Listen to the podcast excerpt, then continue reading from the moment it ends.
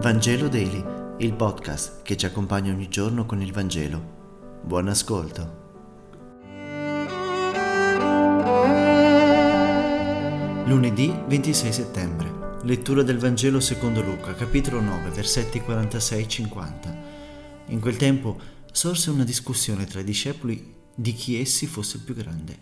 Allora Gesù, conoscendo il pensiero del loro cuore, prese un fanciullo, se lo mise vicino e disse chi accoglie questo fanciullo nel mio nome accoglie me, e chi accoglie me accoglie colui che mi ha mandato, poiché chi è il più piccolo tra tutti voi, questi è grande.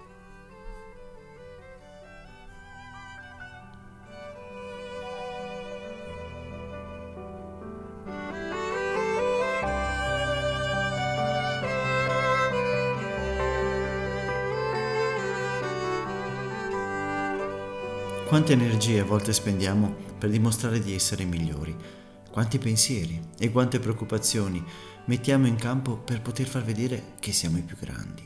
Quante crisi viviamo di fronte al fatto che le cose non sembrano andare come avevamo voluto o avevamo previsto.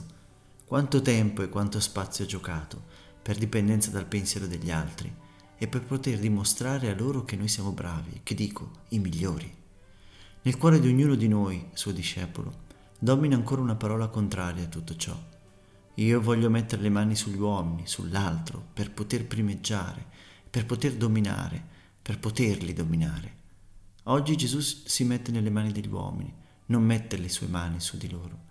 Ci, ci dice in fondo che è tempo che noi guardiamo bene in faccia questo bisogno tanto naturale, ma altrettanto terribile e distruggente, che è il bisogno di primeggiare e di dominare. Noi abbiamo invece paura di rimanere senza dominio e senza qualcuno che ci ascolti. Abbiamo un orgoglio da alimentare, personale e a volte collettivo, l'orgoglio di parte come l'orgoglio di gruppo, l'orgoglio di religione come l'orgoglio di congregazione. È un dominatore delle nostre relazioni. Cominciamo a metterci in cammino per vivere e per godere di quella piccolezza che tanto ci manca, ma che è tanto vitale e umanizzante. Non per essere migliori, ma semplicemente per essere per essere più veri. Oggi Gesù si mette da parte ancora una volta. Mettetevi nei suoi panni. Non avreste voluto una parola di incoraggiamento, una frase di sostegno? Ma che? Gesù si mette da parte e diventa maestro. Insegna lo stile che deve prevalere nei rapporti tra i discepoli. Logica del fanciullo, che dipende dagli adulti. Logica di chi accetta di essere condotto, di chi non pretende nulla per sé.